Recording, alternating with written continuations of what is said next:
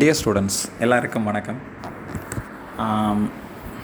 இந்த ஆடியோவில் ஒரு நல்ல ஒரு முக்கியமான பாடம் இது வந்து. ஸோ நம்ம இந்தியாவில் இருக்கிறோம், யாரால் ஆட்சி செய்யப்பட்டுக்கிட்டு இருக்கோம், நமக்கு மேலே யார் யார் இருக்காங்க, நிர்வாகம் பண்ணுறவங்க யார் யார், நம்ம தேர்ந்தெடுத்து யார் அனுப்புகிறோம், எப்படிலாம் அவங்க வந்து செயல்படலாம், இந்த எல்லா விஷயங்களையும் நம்ம தெரிஞ்சிருக்கணும் நிச்சயமாக. அதாவது என்னென்னா, நமக்கு நான் ஏற்கனவே சொன்னேன், உங்களுக்கு ஒரு மூணு அரசாங்கம் இருக்குதுன்னு சொன்னேன். மத்திய அரசாங்கம் ப்ளஸ் மாநில அரசாங்கம், உள்ளாட்சி சார்ந்த அரசாங்கம், இந்த மூணு விஷயம் இருக்குது, மூணு அரசாங்கம் இருக்குது. இந்த பாடத்தில் நம்ம மத்திய அரசாங்கம் அப்படிங்கிறத பற்றி நம்ம என்ன செய்யணும், பார்க்கணும். நீங்கள் ஒரு ஒரு சின்ன கம்பேரிசன் நான் ஒன்று சொல்கிறேன் அப்படின்னு சொன்னால், இந்த உடம்பில் தலை அது ஒரு ஒரு பகுதி, அது ஒரு உறுப்பு அப்படின்னு சொன்னால், அது மையம் அப்படின்னு எடுத்துக்கிட்டிங்கன்னா, மற்ற எல்லா உறுப்புகளையும் தனித்தனியாக நீங்கள் எடுத்துக்கோங்க. கழுத்தை தனியாக எடுத்துக்கோங்க, வயிறு தனியாக எடுத்துக்கோங்க, கை தனியாக எடுத்துக்கோங்க, கால் தனித்தனியாக, எல்லாமே ஒவ்வொரு மாநிலம்னு வச்சுக்கோங்களேன். சரியா?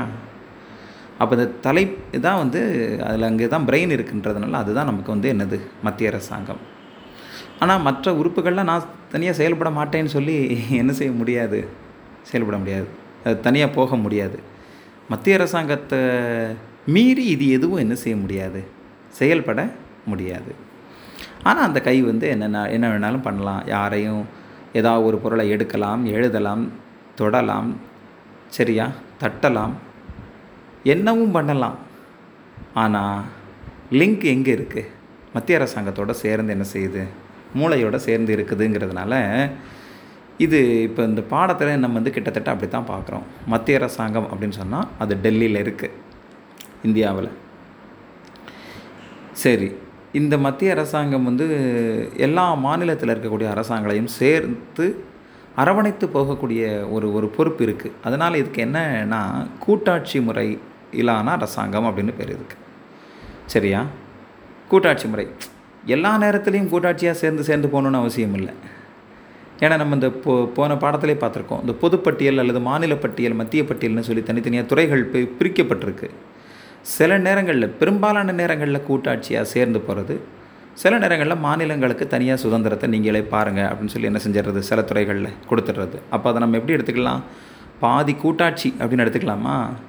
ஆனாலும் இந்தியா வந்து ஒரு ஸ்ட்ராங்கான ஒரு அட்மினிஸ்ட்ரேட்டிவ் ஒரு ஒரு கேட்டகரியில் தான் வந்து என்ன செய்யுது இருக்குது. ஒரு நல்ல வலிமையான ஒரு நிர்வாகத்தை தான் வந்து என்ன செஞ்சுருக்கு, கொண்டிருக்கு அப்படிங்கிறத நம்ம இதில் சொல்லலாம். ஒரு கூட்டாட்சி அப்படின்னு சொன்னால் இதில் வந்து நமக்கு நிறைய விஷயங்கள் வந்து மத்திய அரசாங்கம்னு சொல்லி பார்த்தா படிக்க படிக்க படிக்க படிக்க ரசனையாக என்ன செஞ்சுக்கிட்டே இருக்கும், இருந்துக்கிட்டே இருக்கும். இதை வெறுமனே பாடமாக நினச்சி படிச்சிங்க அப்படின்னு சொன்னால் அது கஷ்டம். ஓகே, ஸோ நம்ம யாரால் ஆட்சி செய்யப்பட்டுக்கிட்டு இருக்கோம், நம்ம நாட்டில் என்னென்ன இருக்குது அப்படிங்கிறத பற்றி தெரிஞ்சுக்கணுன்ற நோக்கத்தில் படிச்சிங்கன்னு வச்சுக்கோங்களேன், பிரமாதமாக இருக்கும். ஒரு மூணு துறை இருக்குது மத்திய அரசாங்கம். அரசாங்கம்னு சொன்னாலே ஒரு மூணு துறை வந்து முக்கியமான அரசாங்கம். ஒன்று சட்டம் இயற்றும் துறை, இன்னொன்று நிர்வாகத்துறை, இன்னொன்று நீதித்துறை. சரியா?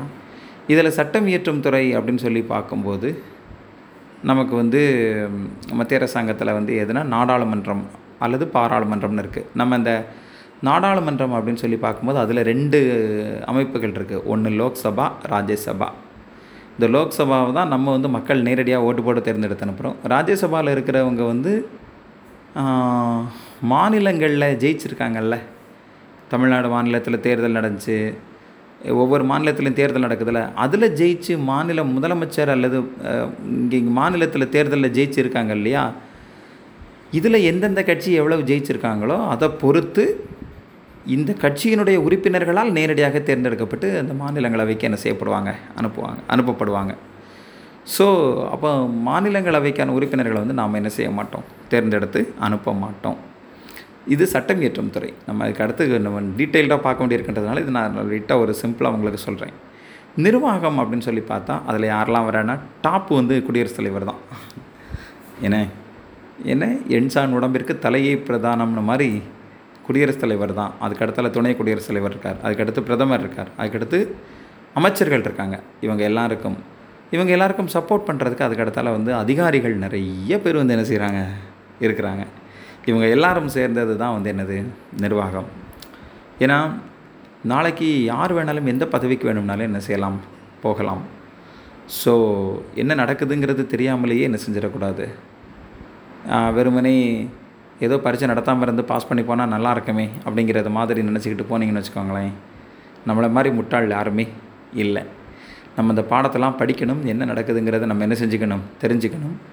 ஏன்டா வீட்டை விட்டு வெளியில் வர மாட்டேங்க விட மாட்டேங்கிறாங்க, ஏன்டா தடுப்பூசி கொடுக்க மாட்டேன்றாங்க அப்படின்னு சொன்னால் நிர்வாகத்தில் என்னென்ன சிக்கல்கள் இருக்குதுங்கிறத நம்ம என்ன செய்யணும் தெரியணும். அப்போ அதுக்கு இது மாதிரி பாடங்கள், இந்த பாடத்தையும் தாண்டிய இது சார்ந்த புத்தகங்கள் இருக்குது, அதெல்லாம் வந்து நம்ம என்ன செய்யணும் படிக்கணும். அப்படின்னா தான் நமக்கு வந்து அறிவு வளரும்.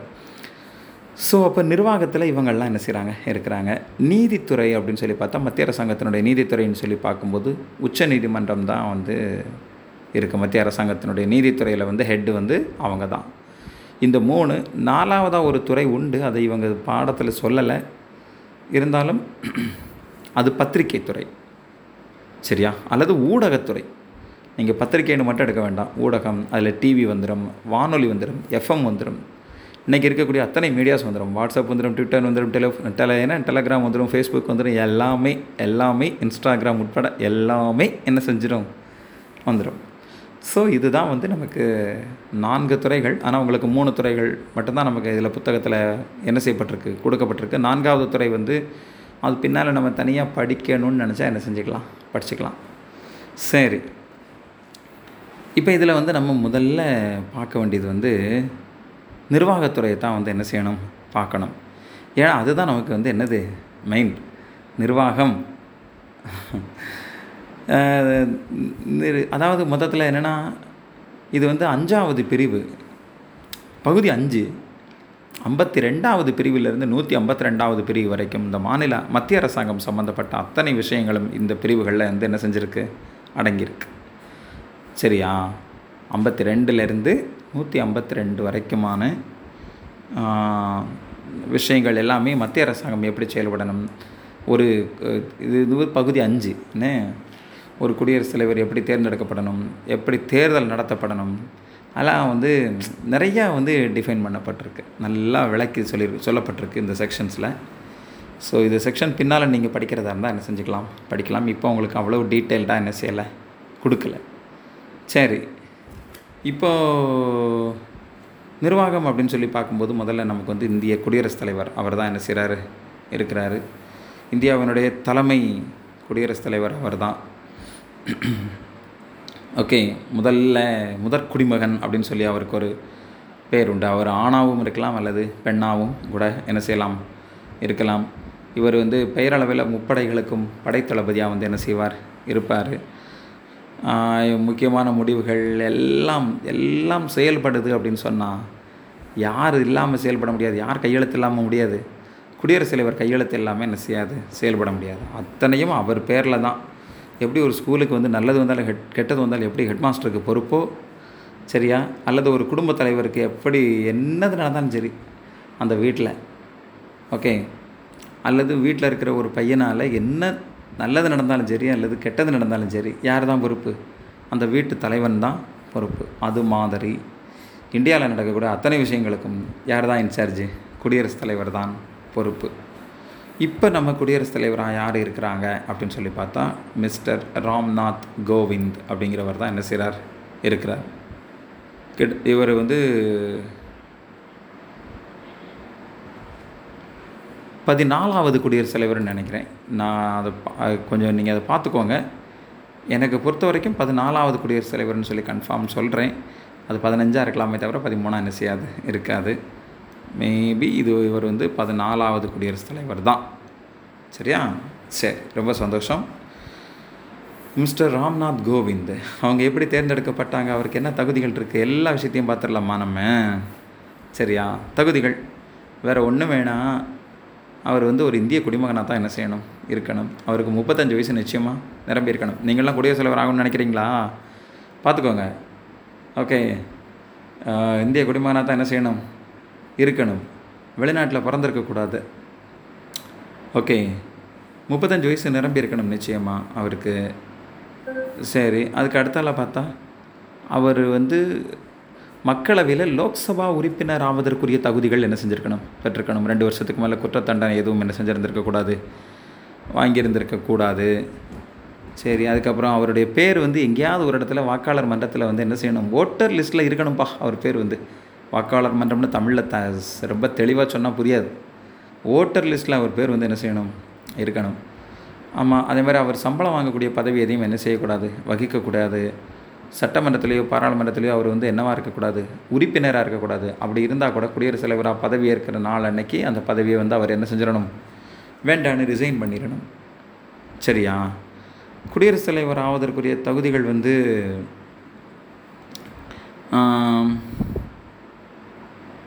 சாமன் என்னமோ சொல்ல வந்தேன் நான், முக்கியமான விஷயந்தான். அது வந்து உங்கள் கூட என்ன செய்யணும்னு வந்தேன், ஷேர் பண்ணணும்னு வந்தேன். சரி, ரைட், ஓகே. அது எல்லாமே இது எல்லாமே நமக்கு வந்து குடியரசுத் தலைவருக்கு உண்டான தகுதிகள். ஆ அதே மாதிரி எலெக்ஷனில் அவர் போட்டியிடணும் அப்படின்னு சொன்னால் பத்து பேர் அவரை முன்மொழியணும், பத்து பேர் அவரை வந்து என்ன செய்யணும், வழிமொழியணும். சரியா? அந்த பத்து பத்து பேர் கூட ஆதரவு இல்லைன்னு சொன்னால் அப்புறம் நீங்கள் எல்லாம் போய் குடியரசுத் தலைவராக நின்று ஓட்டிட்டு அப்படின்ற மாதிரி வந்துடும் இல்லை. அதனால் அதுவும் நாடாளுமன்ற உறுப்பினர்கள் இருக்காங்கல்ல, அவங்களில் பத்து பேர் முன்மொழியணும், அவங்களில் பத்து பேர் வந்து என்ன செய்யணும், வழிமொழியணும். முன்மொழிஞ்சவங்களே வழிமொழிகிறவங்களாகவும் என்ன செய்யக்கூடாது, இருக்கக்கூடாது. ஸோ இப்போ இதில் யார் யார் ஓட்டு போடுறா அப்படின்னு சொல்லி பார்க்குறோமா, எலெக்ஷன் நடக்குதா, எலெக்ஷன் நடந்து எல்லோரும் என்ன செஞ்சுருப்பாங்க, நடக்கிற நேரத்தில் உள்ளே போயிருந்திருப்பாங்க. நமது நாடாளுமன்றத்துக்கு நேரடியாக தேர்ந்தெடுக்கப்பட்ட வேட்பா உறுப்பினர்கள் அல்லது மறைமுகமாக தேர்ந்தெடுக்கப்பட்ட உறுப்பினர்கள், மாநில அரசாங்கத்தில் உள்ள உறுப்பினர்கள். ஆமாம், அதுக்கப்புறம் இவங்க எல்லாருமா சேர்ந்து தான் வந்து என்ன செய்கிறாங்க, குடியரசுத் தலைவரை வந்து நேரடியாக தேர்ந்தெடுக்கிறாங்க. இவருடைய பதவிக்காலம் வந்து அஞ்சு வருஷம்.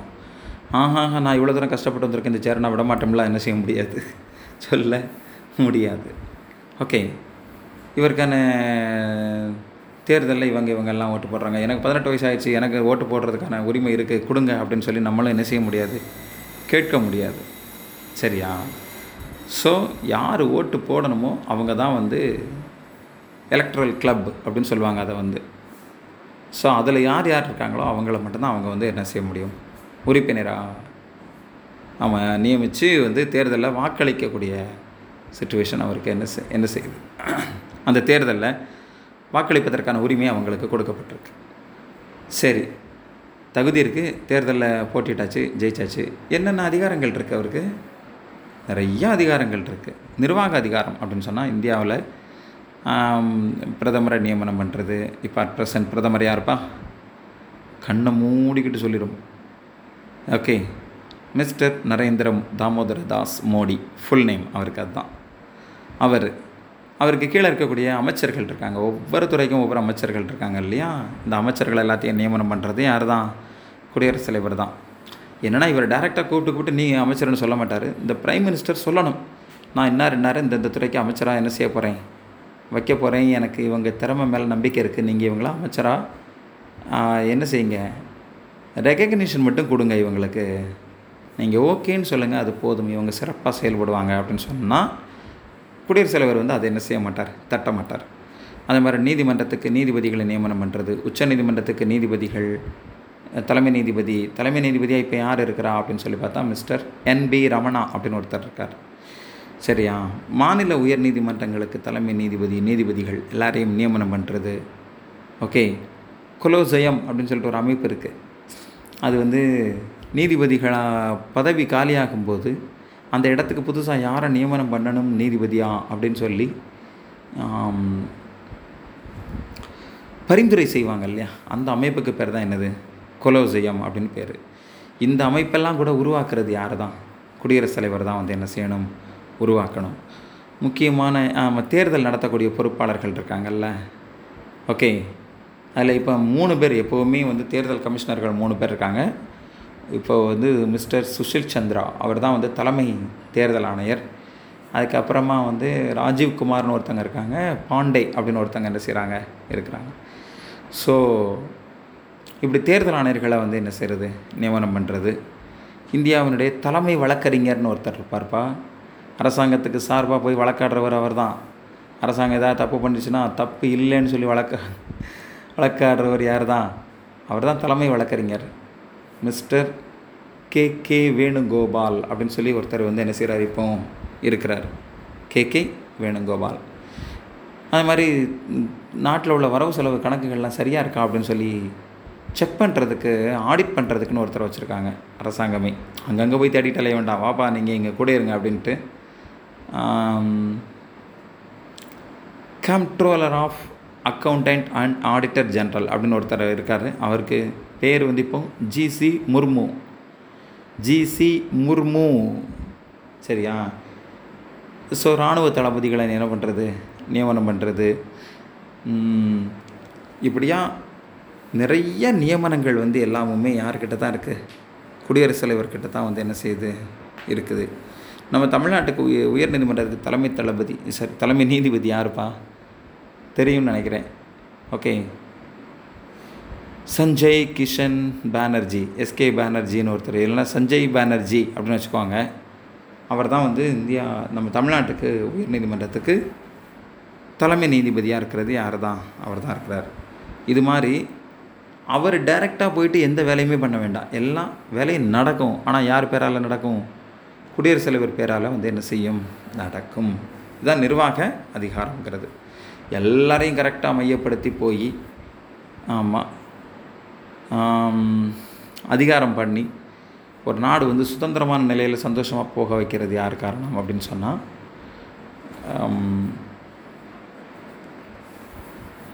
குடியரசுத் தலைவர் தான் சரியா.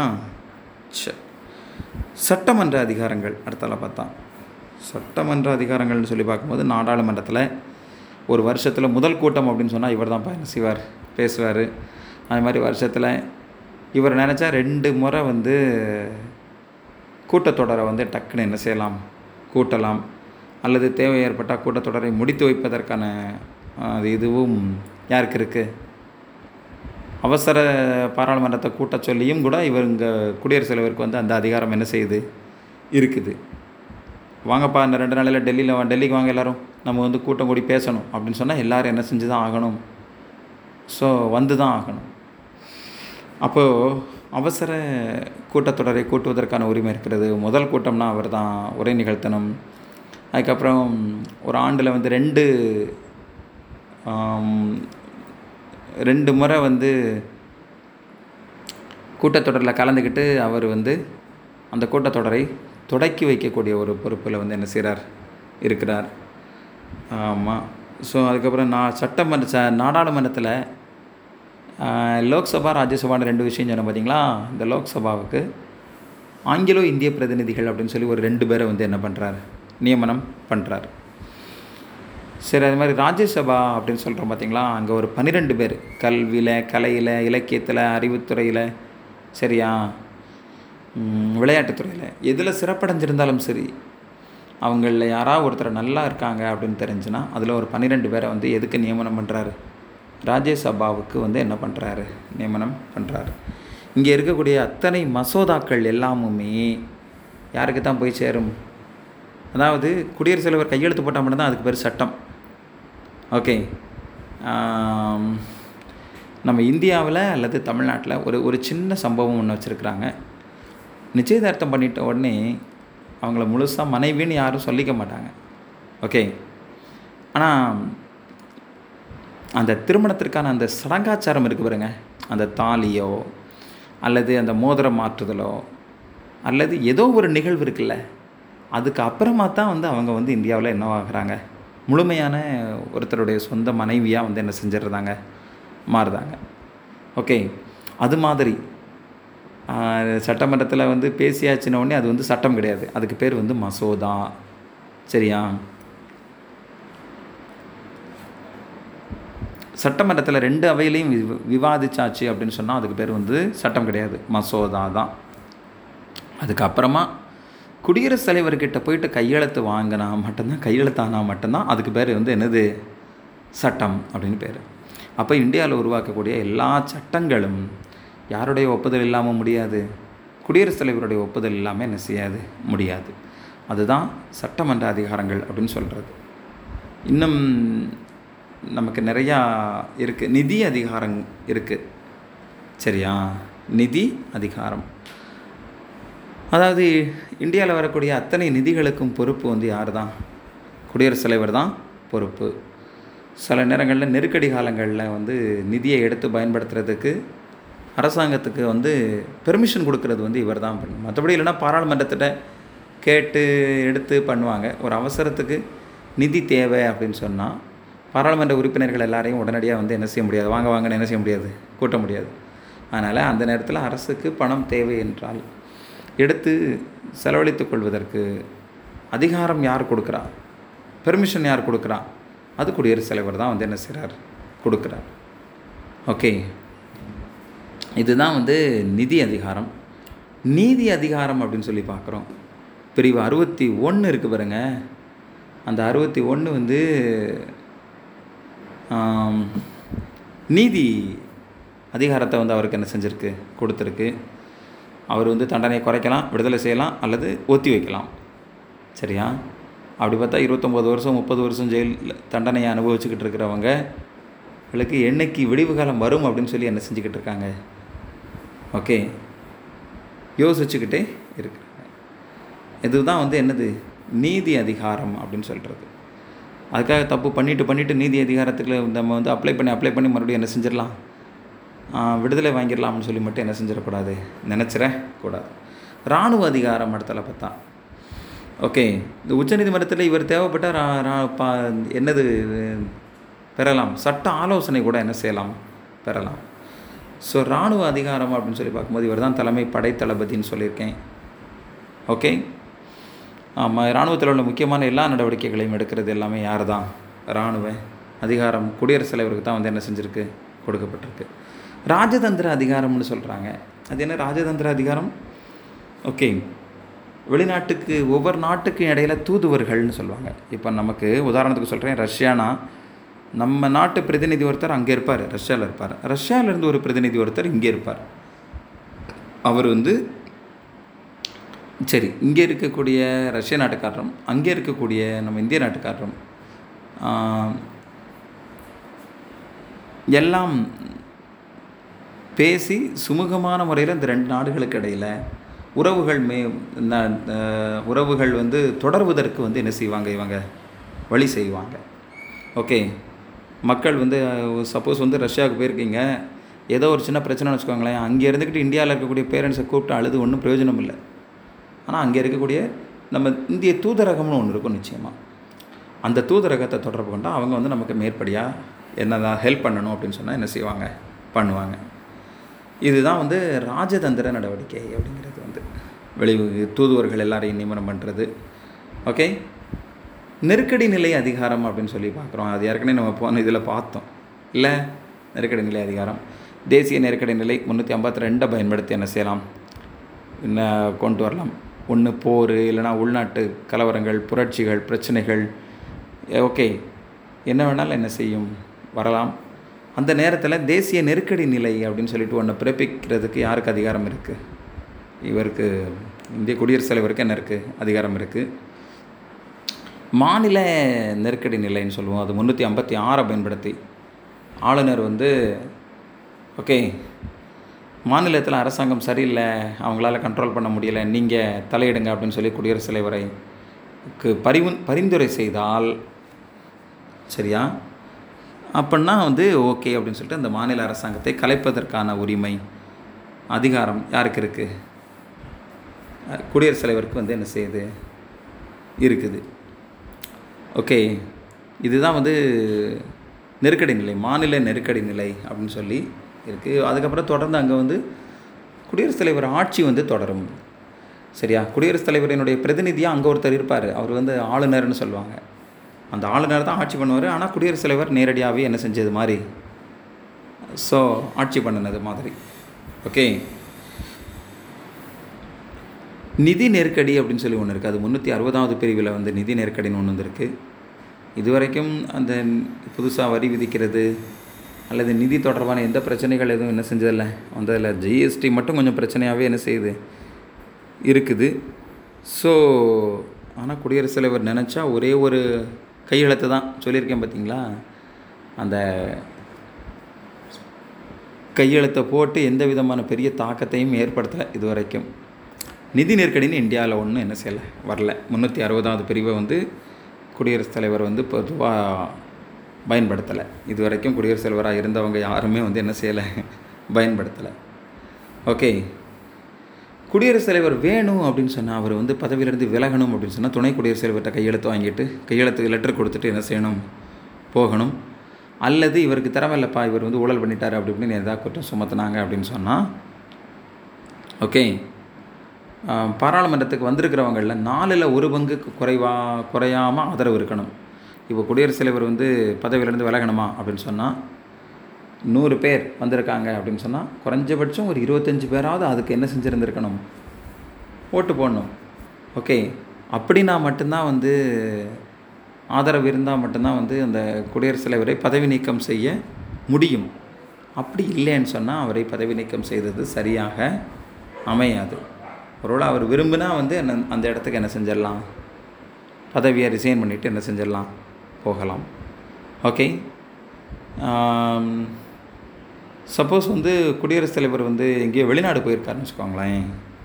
ஓகே, இல்லை ஏதோ முக்கியமான மருத்துவம் சார்ந்த விஷயங்களுக்கு போக வேண்டியிருக்கு அப்படின்னு சொன்னால், அவர் என்னென்ன பண்ணாரோ அத்தனை செயல்களையும் துணை குடியரசுத் தலைவர்கிட்ட ஒப்படைச்சிட்டு என்ன செய்யணும், போகணும்.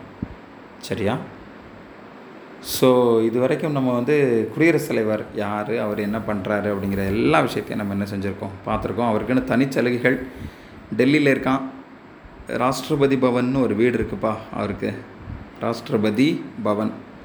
சின்ன வயசில் கேள்விப்பட்டிருக்கேன், பட் இது கன்ஃபார்மாக இல்லைன்னு தெரியல. முந்நூற்றி முப்பத்தி ஏழு ரூம் இருக்குமா பார்த்துக்கோங்க. அங்கே வந்து எப்படி இருக்குது குடியரசுத் தலைவர் மாளிகை. ஓகே, அவருக்கான ஆஃபீஸ் எல்லாமே இங்கேயே என்ன செய்யும் இருக்கும், வீட்டோடையே சேர்ந்து ஆஃபீஸும் என்ன செய்யும் இருக்கும். அது போக நிறையா தூதுவர்கள் எல்லோரும் வந்து தங்க மீட் பண்ணுறதுக்கு, கலை நிகழ்ச்சிகள் நடக்கக்கூடிய இடங்கள், அழகான தோட்டம், முகல்ஸ் கார்டன் அப்படின்றாங்க, எல்லாமே வந்து என்ன செய்யுது இருக்குது. அது போக இன்னும் ரெண்டு இடத்துல அவர் எங்கே வேணும்னாலும் போய் தங்கிக்கலாம். ஷிம்லாவில் ஒரு வீடு, அழகான வீடு வந்து என்ன செய்யுது இருக்குது. ஓகே, ஹைதராபாத் அந்த இடத்துலையும் ஒரு வீடு வந்து என்ன செய்யுது. ஸோ வீடு மீன்ஸ் வந்து ஒரு பில்டிங், அது ஒரு பெரிய மாளிகை. ஷிம்லாவில் இருக்கிறதுக்கு பேர் வந்து ரிட்ரீட் ஹவுஸ் அப்படின்னு பேர். இங்கே இருக்கிறதும் ராஷ்டிரபதி பவன் தான், எங்கே ஹைதராபாத்தில் இருக்கிறதும். ஸோ அதனால் மொத்தம் மூணு இடத்துல மூணு ரெசிடென்ஸ் இருக்குது அவருக்கு வந்து, தங்கும் விடுதிகள் வந்து டெல்லியில் இருக்குது, ஷிம்லாவில் இருக்குது, அண்டு எங்கே இருக்குது, ஹைதராபாத்லேயும் என்ன செய்யுது இருக்குது. ஸோ இதுதான் வந்து நம்ம குடியரசுத் தலைவரை பற்றி முழுக்க முழுக்க தெரிஞ்சுக்கிறது. அதுக்கு அடுத்தால துணை குடியரசுத் தலைவர் யார், அவர் என்ன பண்ணுவாருங்கிற விஷயத்தை நம்ம நாளைக்கு என்ன செய்யணும், அடுத்த ஆடியோவில் பார்க்கலாம். நன்றி.